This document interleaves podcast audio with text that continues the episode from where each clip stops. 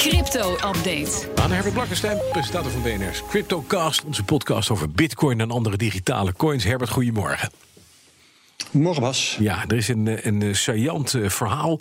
Advocaten van gedupeerden vinden dat het lijk van een overleden oprichter van een cryptobeurs moet worden opgegraven. Exhumation heet dat mooi in het Engels.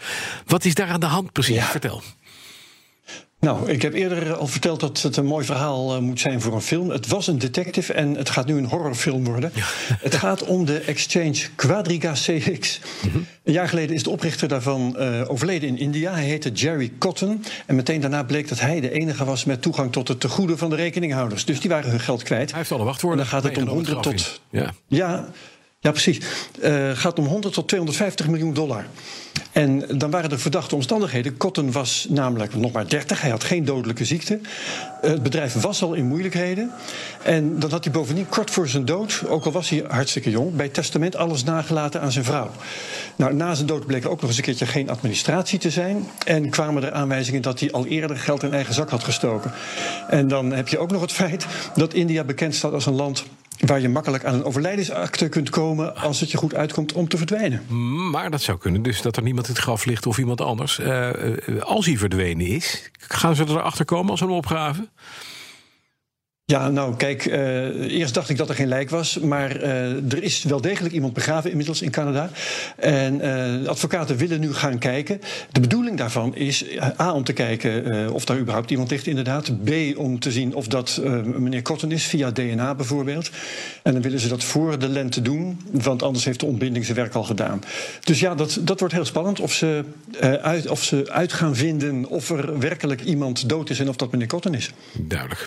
En dan de Stellar Airdrop is gestopt. Hoe zat het ook weer? Het gaat over Stellar Lumen, hè? Die, uh, die cryptocoin. Ja.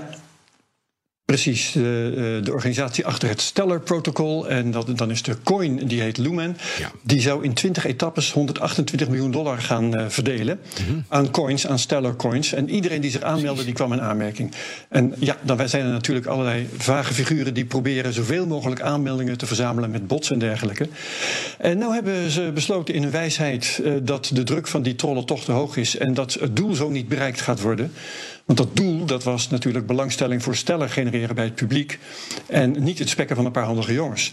En er blijkt een bepaling te zijn, die had ik ook even gemist in de regels. Dat ze er op elk moment mee kunnen stoppen. En dat hebben ze nu gedaan. Ja, dat is. En, en, en heb jij nog iets? Ja hoor, transparantie. Uh, ik heb uh, in twee etappes heb ik iets meer dan 1000 lumen gekregen. Dat is op dit moment 45 euro waard. Uh, ik heb ook het nodige gedaan. Ik heb gezorgd dat mijn vrouw en mijn dochter ook meededen. Dus zij hebben dat ook gehad. Maar zij zijn geen bots en ze houden het zelf. Kijk, dat is handig. Ja, en ook een uh, airdrop in Venezuela, hè? Vertel. Ja, president Maduro uh, die heeft daar aangekondigd dat iedere inwoner 0,5 petro tegemoet kan zien. De petro is de staatscoin die bestaat. En de waarde is 30 dollar volgens de officieel vastgestelde koers. Geen vraag en aanbod, maar gewoon overheidsstempel.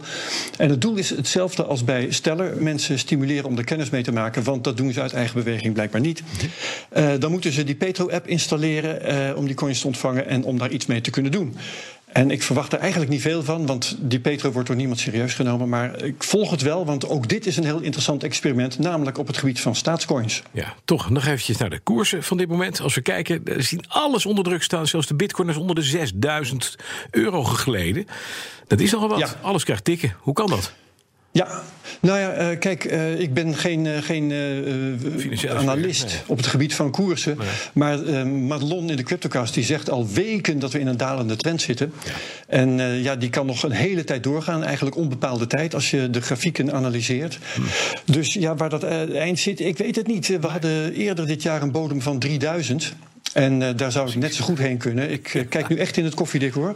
Uh, maar ik hoor ook voortdurend verhalen in de Bitcoin-pers dat, het, dat er bullish signs zijn. Mm -hmm. Dus ja, iedereen hoopt en verwacht dat hij vroeg of laat toch weer omhoog gaat. gaat stijgen. Toch eventjes. Wat gaan we de CryptoCast doen deze week? We hebben twee gasten van PwC Nederland. En met hun gaan we het hebben over het accepteren van bitcoin in je bedrijf. Wat moet je dan doen? En we hebben ook nog even expert financiële regelgeving Simon Lelyveld. Die was er vorige week ook al. Hij vindt dat minister Hoekstra de Kamer verkeerd heeft geïnformeerd over de voorgenomen anti-wisselwet voor cryptobedrijven. Mhm. En hij heeft daar sinds deze week ook bewijzen voor. Dus dat kan leuk worden. Vanaf morgenmiddag is hij verkrijgbaar. Kijk dan, de CryptoCast. Dankjewel. Alle afleveringen zijn te beluisteren via BNR-app, bnr.nl of je favoriete podcast-app. Dankjewel, Herbert Blank.